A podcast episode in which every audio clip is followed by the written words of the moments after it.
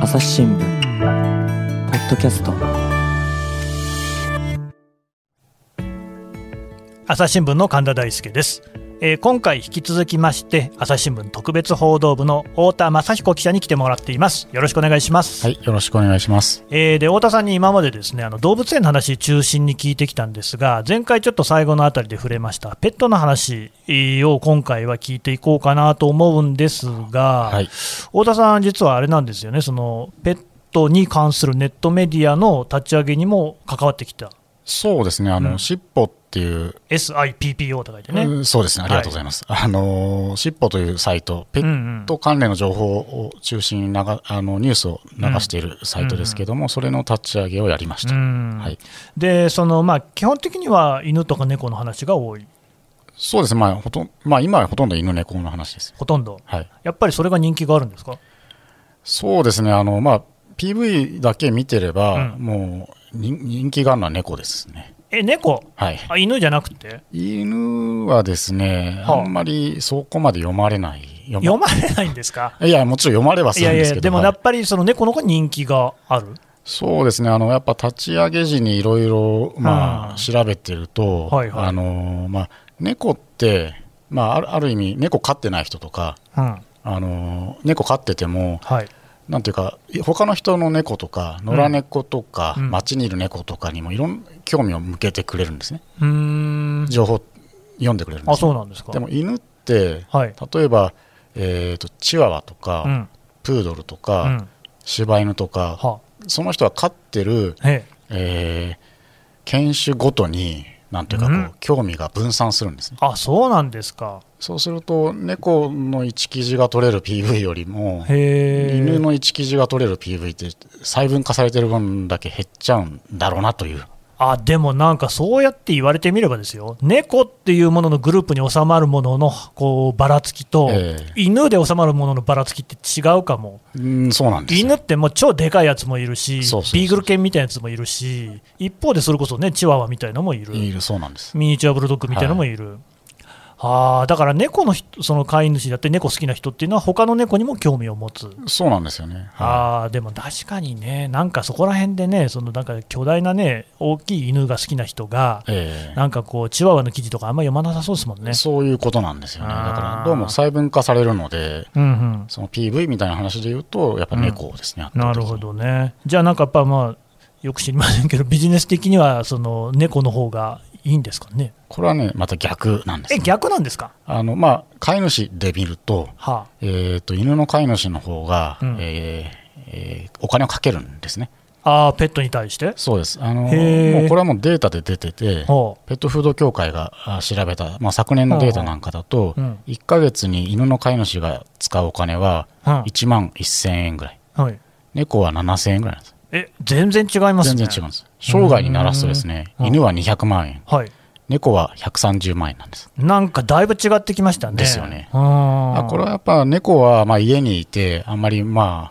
あ出かけたりしないですけど、まあそうですね。犬はそのまあそ散歩に散行く歩としまか、すね。狂犬病の予防注射打たなきゃいけないとか、あ一緒に旅行行くとー。か、はんはえーホテルに泊まるとか、ん。うん。いろいろなこう、なんだろうな、ビジネスにつながりやすいんであーす。まあ、犬は介助犬や盲導犬みたいにいますしね、はいそうか、一緒にこう旅に出るなんてことも犬の方が多そうですね。そうなんですだから PV 撮ろうと思うと猫の記事なんだけど、うん、う広告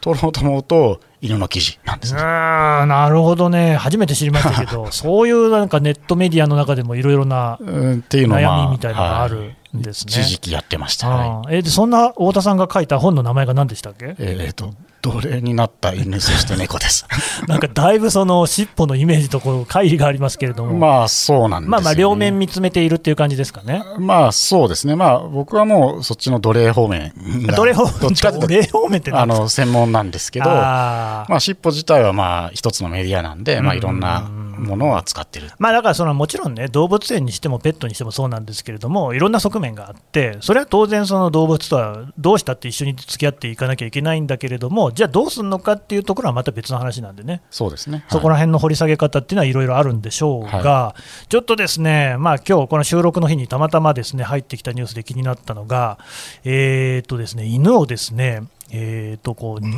2部屋、8畳の2部屋で160匹以上飼ってたっていう、こういう話があって、いや、それはちょっともう多すぎるし、本当にかわいそうだろうって話なんですけれども、はいなんかちょくちょくこういう話聞きますよね、そうですねいわゆる多頭飼育崩壊って呼ばれ多てい頭る飼育崩壊。やつなんですけど、あのまあ、環境省の方でも結構対策は今進めててへー検討会が設置されてたりはするんですが、はあはまあ、一人のあうんまあ、一人じゃない、まあ、お一番多いのはまあ一人の人が、うんえー家の中で犬や猫をたくさん、まあ、飼育、まあ、大概大概が繁殖させちゃうんですね、そこで。うん増えちゃってうんうん何百、何百、百、百頭とか、うんみたいな規模になって、うんまあ、近隣に迷惑をかける、うんまあ、犬や猫も適切に飼育できないみたいな状態に陥る、うんそういう事例ですね。はい、で単なるその犬好き、猫好きとかだけじゃなくって、その飼育業者とかね、ペット業者とか、そういう業者が絡んでくるみたいな事例もあるみたいですね。えーとですね、業者が、まあ、この多頭飼育崩壊っていう場合まあ飼育だかは、ら基本的には一般の人がやる、うんあー陥った時にそう呼ぶものであって、なるほど。ブリーダーとか、まあ、繁殖業者の場合は、まあ、あんまり言わないですけど、あのただ、まあ、あまりに劣悪な状態で飼育をしていて、うんもうそのビジネスとして続けられないみたいになった時に崩壊するみたいな言い方をすることもありますね。うん。なるほど。で、なんかやっぱりたくさん死んじゃったりする例もあるんですかね。あのーまあ、そうですね、あの一つの業者の中で、えー行ってみたら、あーなんだろうな、その堆積した糞の中に骨がありましたみたいな事例も取材したことありますし、ええ一方で、まあ、大きな数字で見ると、まあ、うん毎年あの、まあ、私独自にあの自治体アンケートみたいなのをやっていて、ええー流通量とか、流通過程での死亡数みたいなのを調べてるんですえがおじ。さん、独自にやってるんですか あの自分で、まあまあ、もちろん朝日新聞のファックスからやってるんでいすけやど、いや、まあ、でもそれすごいですね。うんあのはい。まあ、制度ほ2014年度からいろいろ制度が変わって、えあのそういうもの、そういう書類を業者が提出しなきゃいけなくなったんですね。えええ何頭売ったかとか、あー何頭死んだかみたいな、そうなんですねうんうんそれを、まあ、自治体に提出するんで、自治体にそれを集計しろ、してくださいってお願いをして、うんうんうんそれをまあ全国100ぐらいの自治体から集計値をもらうっていうのを、まあ、へえ僕は14年度から勝手にやってるんですけど。はあ、そうなんですね。はいうんうんそれを見ると、うんまあ、そのいわゆる繁殖うん業者からペットショップに売られる前までの段階で,、うんで売られペットショップで売られる前までの段階で、うん、えー毎年2万5000匹前後が、えー死んでます。 2万5000、はいうーんなんかその2万5000って数はものすごく多く感じますけれども、どうなんですかね、あのー今、犬の、まあ、殺処分ゼロみたいな話ってよくあありるじゃなまいですすか。ね、はい、あれで言うと、あのー犬なんかだと今もう1万切ってるんですね、殺処分ああ数そうなんですね、そういう意味で言うと殺処分ゼロみたいなことをうん、目指してきた社会うがん、この流通プロセス全体の中うんうんでうんうん、 2万5千匹っていう数が死んでるっていうのは、無視していい数じゃないはずですね。その流通のプロセスの中で死ぬっていうのは、具体的にはどういうふうに死んでいくんですか、あのーこれはですね、えー子犬、子猫であれば、うんえーまあ、病気、病気ね、はいうん、でまあ、まあ基本的に病気でしょう、病気や怪我でだす、からね、その買われていく前に死んじゃう、そうです、そうです、はいまあまえー生まれた繁殖業者のもとで出荷される前に死ぬ子もいますし、あ、はあ、それはまあは環境が劣悪で感染症になるとか、あ、ああそういうのもあるんですね。えー、と死産は入ってないです、この数の中あそうなんですね、はいうんだからその生まれた後で何らかのこう条件で死んじゃったっていうそうですね、はい。のでもそんなにいる、その全然殺処分よりも2倍以上あるんですね、まあ、犬で見ればそうですね。犬で見ればね。はい。うーんなるほどね、なんかその、まあ、だからペットっていうのもすごくいろいろな複雑な問題があると思うんですけれども、まあ、ちょっとこう問題をですね狭めますと、例えば今年に関して言うとね、はいまあ、新型コロナの影響っていうのが人間大きかったわけなんですけれども、こういうのって例えばペットに関しても影響とかするもんなんですかね、これはですね、もう今年はペットはバブル状態でですね、バブル、はい。めちゃめちゃ売れてるってことですか、めちゃめちゃ売れてます。あそうなんですか。あのーまあ、僕、まあ、取材の中で、んあのー子犬子猫のセリーチっていうのがあって、まうあ、んうんオークションですね、市場ですね。はいあの、まあ、魚だったら、築地市場、豊洲市場。食べるやつねえうーんで、売ってたりしますけど、はいあの、まあ、子犬子猫も市場があるんですね。まああるでしょうね、それはね。でそこの落札価格っていうのをまあずっと見てるんですけども、はいこれがまあ例年えー最近まあ10万円台まあ、12、3万円ぐらいだったんですね。まあまあ、そんな感じでしょうねで。まあ、これでも高いんですよ、10年前は3、4万だったんですけえー、そうなんですか。ど、はいまうんあ、それが今年はなんと20万円台なんでえ、もう跳ね上がってますね。す、倍です。はだからもう、むちゃくちゃ買う人が増えていて、あ。やっぱ需要が多いから、はい、高くなってる。そうですね、はい、なんで需要が上がったんですかね。あのやっぱり家にいて、あー外出自粛で癒しが欲しいとか、あまあー。今なら時間があるから買えるとか、ああ、なるほどね。はいそうか、まあ、会社とかに行ってるとね、勝ってる暇もないけれども、えーテレワークだったらば、世話をすることもできるみたいな、まあ、まあそうですね、まあ、あと、まああーまあ、うちにも、まあ、今、猫がいますけど、うんうんおそまあ、猫がいると、なんていうかな、その人間だけじゃない、うんまあまあ、い今、癒しというか、なんまあ、かそれはでもあると思いますよ。あるじゃないですか多分うんずっと家の中にいなきゃいけないとなると、そういうのうんが欲しくなるんだろうなっていう、なるほどね。でこれが、まあ、その前回までの動物園の関係でいうと、うんうんその動物賞にそのさんに、まあそのまあ、記事になった段階とかで、いや、記事になりますよみたいに連絡したら、いえや、今もう忙しくってってえへえ。みんな買いに来るんだよって言ってへて、え。要するに動物賞にいるようなあ中でもまあーあペットになるようなのがいるんですね。そうね、もう普通の犬とか猫でなくてじゃなくて例そんえなばどんなのがいるんですかえー、と錦蛇と か、錦 蛇あと、へまあ、鳥系ですよね、猛禽類とか、猛禽類。まあ、あと、まあ、コツメカワウソとか、ああ、コツメカワウソってなんか人気あるみたいですね。コツメカワウソは、まあ、えーぜん残念ながら人気がありますね。残念ながら。はい、なんで残念ながらなんですかやっぱりペットとして飼うには相当ハードルの高い動物ですし、うーんあのまあ、そもそもね、これが流行ったのっていうのは、まあ、テレビ番組の影響で、テレビま番組。あ、ある種は、流行りで飼ってるわけですから、へえ。え、ちょっとなんどういうテレビ番組ですかあのまあ、有名なうん。お笑い芸人の方がやっていた、お笑い芸人って言っていいんですかね、うんあの人、ほう。あのまあ、コロナで亡くなっちゃいましたけれども、ああ、はいはいはい、もう我々世代にとってはね、まあそうですね非常にあの馴染みのあるあの方、はいはいあの方がやってた、まあ、動物番組で、うん、まあ、タレントさんがうんコツメカワウソを飼育してみせるのをあそうなんですか毎、週毎週追っかけてましたね。僕、本当そういう番組全然見ないんで知らなかったですけど、そうなんですか、はい、それであのコツメカワウソ流行人気になっちゃって流行っちゃいまして、でもじゃあ、コツメカワウソってそもそもじゃあ、あんまりその飼育用とかそういうもんじゃない、まあそりゃそうですよね。あほのうまあ犬や猫ってあのうんうんうんまうんあペットですけど、はい、この子たちがまあまあ家畜、まああまあ要するに人間が飼うようになったのって1万年前とか数千年前なんですいやそようですよ、だってエジプトとかにもね、書いてあるぐらいだから、うんつまりそれぐらい長い期間をかけてそあのー人間が飼いやすいように慣れてきたんだ、慣れてきたというか飼いやすいようにどんどんその改良した、改良してきた、うん、またでかつ後輩とかもさせてますもんね、そうですねかつ飼うノウハウが人間の側にある1万年のね、そううんうんうんうん動物うんはだからペットなわけですよ、なるほどとね。ころがコツメカワウソなんて、うんなんてっちってあれですけどそうペットじゃないですかねほんまあーまあそうですよね。水辺で生きている野生動物ですからああだからそうそもそもその人間がちゃんとこう飼える動物っていうのは犬とか猫とかこう限られてるっていうそうですねはい、うんやっぱペットとして飼える動物かそうじゃないかっていうのはげそれは考えなきゃいけないですよね、うんじゃあでも動物賞さんの話だとそういうのにも人気が出てるまあ、そういうの含めてとにかく今ペットの需要って高まっていますね、はいうんなんかだってなんだイモリだかヤモリだかもすごい人気あるんでしょ今まあ、そういう、はい、あのいわゆる、まあ、両生類爬虫類みたいなのもん人気がありますね、朝日新聞ポッドキャスト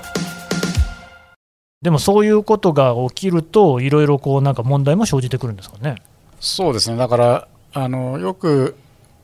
最近だとあのほらなんだっけアライグマアライグマはいはいはいアはいライグマあれが結構危ないんですよね危ないですけど、うんアライグマって本来いないわけですよ日本にはあ当たり前ですけどそうなんですね。あいやいや、そうそうそうじゃないですか。うん日本の中に住んでないじゃないですか。アライグマはね。はいうんまあ、タヌキはいますけどね。あー見た、見た、見たい目やでもほら、やっぱアライグマって、我々世代はアライグマラスカルっていうのがね、ええ極めて人気があったから、やっぱアライグマもペットとして飼われてたのが、飼いきれなくなって捨てられて、ええ繁殖しそうて、なんだで、今、まね、その、捕まえたら殺さざるを得ないみたいになっちゃってるわけじゃあないですか。ー出てきちゃいますもんね、はいそういうのね。うんだからもう本当に、まあだから僕、コツメカワウソをその番組が流行らせた時に非常に罪深いなと思ったんですが、うん今その後継番組がうん、今度は若い女優さんがカピバラを買おうってのやっててあーカピバラね、なんか人気、あのぬいぐるみとか人気ありますもんね、まあぬいぐるみだったらいいいいでけすどけどね、生きてるやつ、うん、い生きてるやつですよ、や、カピバラってだってどこでうんちするか知ってます全然知りません。へ水の中でうんちするんですよ え、そんなのどうやって買うんですかねどうやって買うんですかね、わかんないですだってもともと湖とか沼とか川の水辺に住んでいて水の中に糞するはえどうやって片付けるんですか、それ、いいやわかんないですなんか網とかでやるのいややろうと思います いや毎回自分の風呂場に連れてってでもカピバラがそもそも僕うんちしたいよって多分言わな言いとわ思ないですようねんですよ、突然してんでしょうね。だからお風呂水張っといて突然スタスタ行ってお風呂にうんちしてくれたらジャーって流して洗って自分でお風呂入るんですかね、うんちしたところのね、まあ、あの若い女優さんは若いど綺麗な女優さんが。はいわかんないですえてけどか、カピバラって基本的になんか水の近くに住んでるやつですねですよね。はえ、それなどどうやって飼うんですか、それ。い、いやだからでカピバラも、うん要するにペットで売ってるわけですよ、売ってるんですか、はい、なんかネットで検索したら70万円とか出てくるわけですよ70万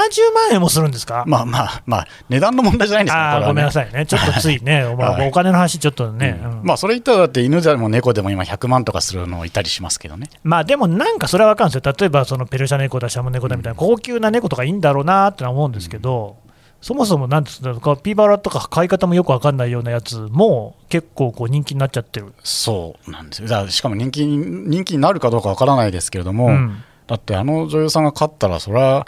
我も真似し我たくなるとも的になりませんか、まあ、なるでしょうね、はえでだからそういうその、まあ、いわば人間が今まで飼ってこなかったような動物っていうのが、そのテレビ番組の影響とかでペットとして飼われているっていうことですか。そうですねやっぱ流行らしちゃうんですよねへえ、だって誰も勝ったことなければうんわざわざ買おうっていうのはそうそう考え方として生まれないですよまあまあね、マニまあよっぽどのマニアの方とかがまあ、そういう人もいるみたいですけいどねる。でしょうけども、うんでも、まあ、そういう人はある、まあ、変な話ですけど、うんすごい技術力を持ってたりするんですよ、逆に。ああ、なるほど、はい、すごくこう飼い方なんかも慣れているかなら、んか動物園の飼育員さんがむしろ相談しなきゃいけないぐらいの人とかいるん ですよ、実は。ところが、テレビを見る人ってのはまあ普通の人ですよね、ですよ一ね。般の人、まあ、はいどっちかといったら、まあこんな言い方も悪いけれども、お調子者かもしれない。まあ、だから流行りに乗っちゃ乗うっっちゃうってていいううのはね、はい、そういう人はとても手に負えないですよね。いや、本当だから、どうするんですかね、野良カピバラが渋谷の街とか歩いてたら。カピバラっていうのはそもそもね、なんかどういう動物なんですか、なんか人を食べ噛んだりすいるや、それは、そんなことはない。そうあれはまあいいげあの、ネズミですからね。あネズミなんだ、はいはいあーでもじゃあ、なんか普通に生きていけないでしょ、どうすんでしょ餌とかってどうしてんですかうね、河原とかに、まあ、藁とかわら、草とか、渋谷にわらないですよ、うんまあ、多摩川とかに捨てるのかもしれない。多摩川に捨てる、まあでもその、結局手に負えなくなると捨てるしかないんですよね。まあね、保健所持ってって引き取ってくださいって言ったって、うんなん保健所も困るでしょうね。 あそれがカピバラもそうだし、コツメカワウソもそまあそうですね、だから、まあ、外来種がよく川とかでその、まあ、うんブラックバスとかそうですかね、う。うん、繁殖した、まあ、カメとかもそうだって言いますけど、うーん捨てられて繁殖するみたいなのがありますから、うんやっぱりうんうんうんうんそのかい、まあ、それは犬や猫でも捨てる人いるわけですけれども、まあねやっぱり、まあその飼う時にはよく考えなきゃいけないし、そもそもそうやって本来人間がペットとして飼えないような動物をさもテレビでいや飼えるんだみたいな風に見せるっていうのはやっぱり間違っているし、うーんあのまあ見る人もそれはいやじゃあ私もっと思わないでほしいなっていう。まあでもなかなかね、だってテレビでそうやってやって、勝ってんでしょ、タレントが。まあね、それは買えると思いますよね。まあ、お忙しいでしょうしね、よく帰るなと僕も正直思うんですけどね。うん、それなんかもう言葉にだいぶ含みがある感じですけど ね、嘘だろみたいなことでしょ、それっいや、て。たどうなんだろうなと思演うわけ出でじゃすないよ。のかみたいな。うんうんでも、あのチンパンジーの話とかもね、問題になりましたよね。まあそうですね、チンパンジーもそう同じ番組ですけど、やっぱりあれは擬人化して飼ってたわけですね。ねうんで、あのーチンパンジーも、まあ、あのいわゆる絶滅危惧種で、うんで本来日本にいる場合は、えーまあ繁殖させるためっていうか、まあ、種の保存のためか、まあうんうんえーじゃないと今いけないんじゃないかな、うんあー研究目的っていうのはありますけど、あーまあただ類人猿の場合は、今、もう実験に使うっていうのは、あーあの基本的にない、あの思考実験みたいなのあるんですよ。あのほうね、あのチンパンジーがなんかおボタン数字、ああいうのはいいんですけど、はいはいはい、なんか、ぼなんか道具を使って何ができるかみたいなやつね。じゃなくはいはい、あああいうのはいいんですけど、その薬の実験に使ったりとあか、ーはいはいはいああう解剖したりっていうのはダメなんですけどなるほど。そういう目的以外でその飼育しちゃいけない動物になっているのがう、んうんそののがげ芸をさせるわけですね。ねでその服着せてうん、芸させちゃうと、うんなかなかその今度じゃあ、えー繁殖できる年齢になって、うんそのチンパンジーのあーその他の、えー性別の子と一緒にしてもなかなか繁殖がしにくいとかっていう問題も生じる。うんそもそもやっぱり、えーそういうエンターテインメント利用っていうのが、うんえーまあ、ジャザーもうんジャザーあの日本動物園水族館協会も、うんえーわざその世界ど動物園水族館協会もうん認めてないわけですね、うんうんそういう中でそういうものをおテレビに映してうん肯定してしまうっていうのは、放送局としてうんいかがなものかなと思いますけどうーね。んねえだから結局そういうことがなんかでも今までのねこのポッドキャストの中での文脈ので言うと、やっぱりその動物に関してこう見せ物にしてきたっていう歴史があって、ねえでもうそういうのはやめようよっていうことで動物園なんかもこう動き出してるって中で、結局それその見せ物ですよねチンパンジーに服着せるって言ったのはね。えーいやそうなんですよであのーまあ前から僕が一人で一人でっていうかたまにテレビ局の人とかに会うと言うんですけど、はいはい、あのテレビ局の中で、うん、そういう動物を扱う場合の倫理規定を作ったらどうだっああなるほど。てアメリカのハリウッドの映画なんか見ると、うんあの動物が出てくる映画って最後に、えーっとアメリカン・ヒューマン・アソシエーションかな、うん、のなんかスタンプみたいなのが押されてるんですね、うんエンドロールの。うんこれは、えーアメリカン・ヒューマン・アソシエーションっていうところが、うんえーこの映画を撮るに、まあ、ドラマもそうなんですけど撮るにあたって動物をその福祉に反するような使い方をしてませんっていうのをああなるほどね。そのチェックするんですねはあでそのハンコがないと上映できないんですようーだんからそういうのでいいからなんかその自分たちの、まあ、新聞社も含まれたっていいと思うんですねまあ、それはそうですよ、はいうんその新聞社も時々やるんですよああーの住宅展示場にあーなんかそう珍しい動物をありますもんね連れてきてそういうのね動物愛護団体に怒られるとかうんあと僕もまあ以前アイラにいた時うに、んうんうんうんあのリチャード・ギアさんが、はいはいはいを表紙で撮ったんですね、あのハッチの映画やったじゃないですか、あー集権ハチ公のね、はいはいハリウッド版、はいはい。あれの時にそのまあ、ハッチの映画なんで、うん、秋田県、子犬大抱っこしてくださいっていうのをやったやったんですよ、あでその時にリチャャード・ギアが怒ったのは、ー要するにアメリカではド、うんせ3ヶ月未満うの,、んその犬っていうのは、うんこういうふうには絶対使わないんだと。へでかつ、どうしても使わなきゃいけない場合は、何頭か用意して、うん、交代交代に使うのは疲れない。ああ、ストレスがたまんないようにね。それにもかかわらず、なんだこれはっていうのを怒られたんですね。ああ、なんかちゃんとしてますね、やっぱね。いやちゃんとしてるんです。だかうら、んそういう意味で言うと、やっぱこのメディア業界側として、襟を正して、正しい自主ガイドラインみたいななるほどのをね作っていってもいいんじゃないかなっていうのは、うん、時々一人で。で言ってるんですけ ど、でもだから動物園だけじゃなくて、我々メディアも30年遅れてるっていうことなんでしょうね。まあ、もしかしたらもっと遅れてるかもしれないですもっと遅れメてデるィかアものしれない方が。はいうんいや、そうですよね、だからそこがね、なんかね、変わっていかないことにはね、まあ我々自身も含めてね、はいこれはだって、普通のその人、見てる人、新聞読んでる人とか、それはもう変わりようがないですよね、そんなの。そうなんですだから、うんこのシリーズの冒頭申し上げたように、うん新聞社も単に赤ちゃん割れましたっていううのんを書いてるだけなんですよ。うんそうですね、そそうう自分がやってきたことですよ、はいうん、それでいいのかっていうっ、ていうのはやっぱりね襟正さなきゃいけないんじゃないのって時々一人で言ってるんですけど なるほどね、うん、わかりました、どうもありがとうございましたどう。もありがとうございました。